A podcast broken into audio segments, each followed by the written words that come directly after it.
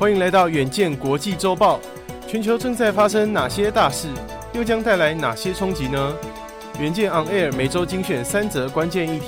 解析背后脉络与影响，和你一起接轨国际。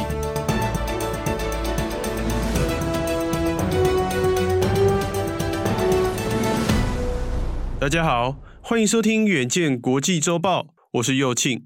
本周国际周报由傅婉琪整理。共包含三则国际大事，分别是：欧洲能源价格近期走缓，受能源危机驱动的欧元区高速通膨也在十一月下滑，为十七个月来首见，升息幅度预料将缩小。另外，曾试图与中国打造密切贸易伙伴关系的英国新任首相宣布，英中黄金时代已经结束，是否改为友台备受瞩目。最后，南韩近期公布登陆火星的时程计划，誓言要成为太空强国。第一则看到，在连续十七个月的爬升后，欧元区的年度通膨率在十一月下降到十趴，是过去一年来首次下滑，这略低于上个月的十点六趴，也优于市场预期。由于欧元区通货膨胀的一大驱力是能源价格飙涨，近来能源价格稍有缓和，通膨速度也连带趋缓。不过，这还远远不及受控范围之内，也无法排除再度加速的可能。欧元区的通膨速度也受到政府应对能源危机的政策影响，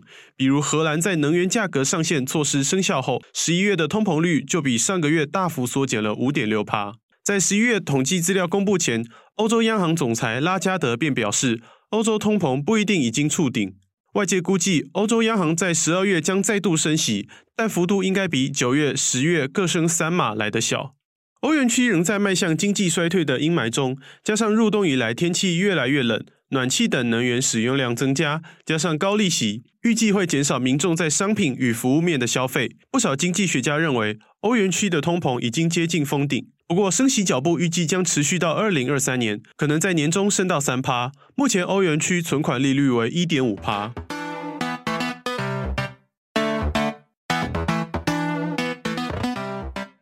第二则，我们来看到英国，英国首相苏纳克在伦敦的一场演说中表示，英国与中国的黄金时代已经结束。他希望英国能够调整对中国的立场，趋向实务。这是苏纳克十月上任以来首度就外交政策发表主要演说。他在演说中表示，过去期望与中国建立密切经济关系，有助带来社经改变，是过于天真的想法。北京其实更趋向集权。他说：“我们认知到中国对英国的价值观与利益带来系统性的挑战，但苏纳克也表示不应该落入过度简化的冷战修辞，仍然寻求与中国合作维系全球经济稳定，打击气候变迁。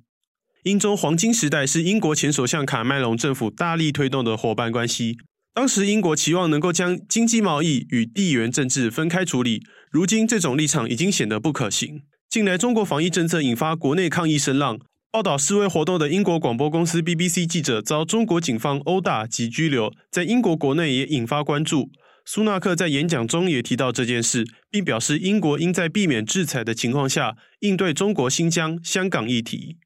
苏纳克演说隔天便传出消息，指英国将从国库掏出约一亿英镑，从中国广核集团的手中买回塞斯维尔西核电厂建设计划的两成股份，削弱中国在英国基础建设领域的存在感。英国预料将寻求其他资金挹注塞斯维尔 C 的建设计划，可能来自美国。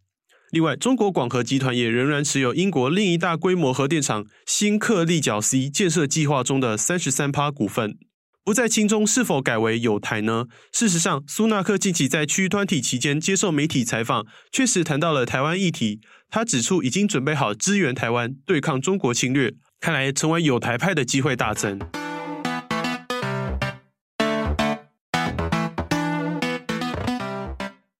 最后，我们看到南韩继六月成功发射国产太空火箭“世界号”后，南韩十一月二十八号公布长城太空经济规划，设下二零三二年登陆月球获取资源，以及二零四五年登陆火星的目标，显示南韩企图在未来二十年间跻身太空强权的野心。公布当天，韩国航空宇宙产业和韩华航太等相关股价随之强劲上扬。南韩总统尹锡悦兑现竞选承诺，将在科学技术部下设立新的宇宙航空厅，这就像是韩国版的美国太空总署 NASA。尹锡悦个人更将亲自出任国家太空委员会主席。尹锡悦表示，未来五年将增加太空发展预算，二零四五年前至少投入一百兆韩元，约新台币两兆元。目前，南韩二零二二年的太空发展预算为七千三百四十亿韩元，约新台币一百七十二亿元。同样设下登月、登陆火星路径图的 NASA，目标则是二零四零年送人类抵达火星。二零二三年估计将获得两百六十亿美元，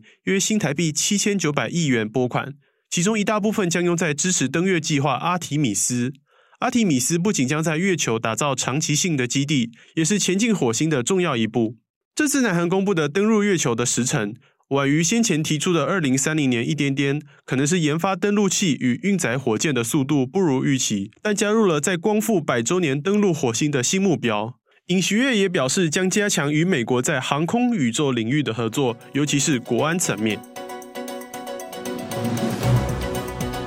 以上就是我们这周的国际周报，敬请大家每周锁定远见 On Air，帮我们刷五星评价、订阅、留言、分享，让更多人知道。我们在这里陪你轻松聊国际财经大小事，我们下周见。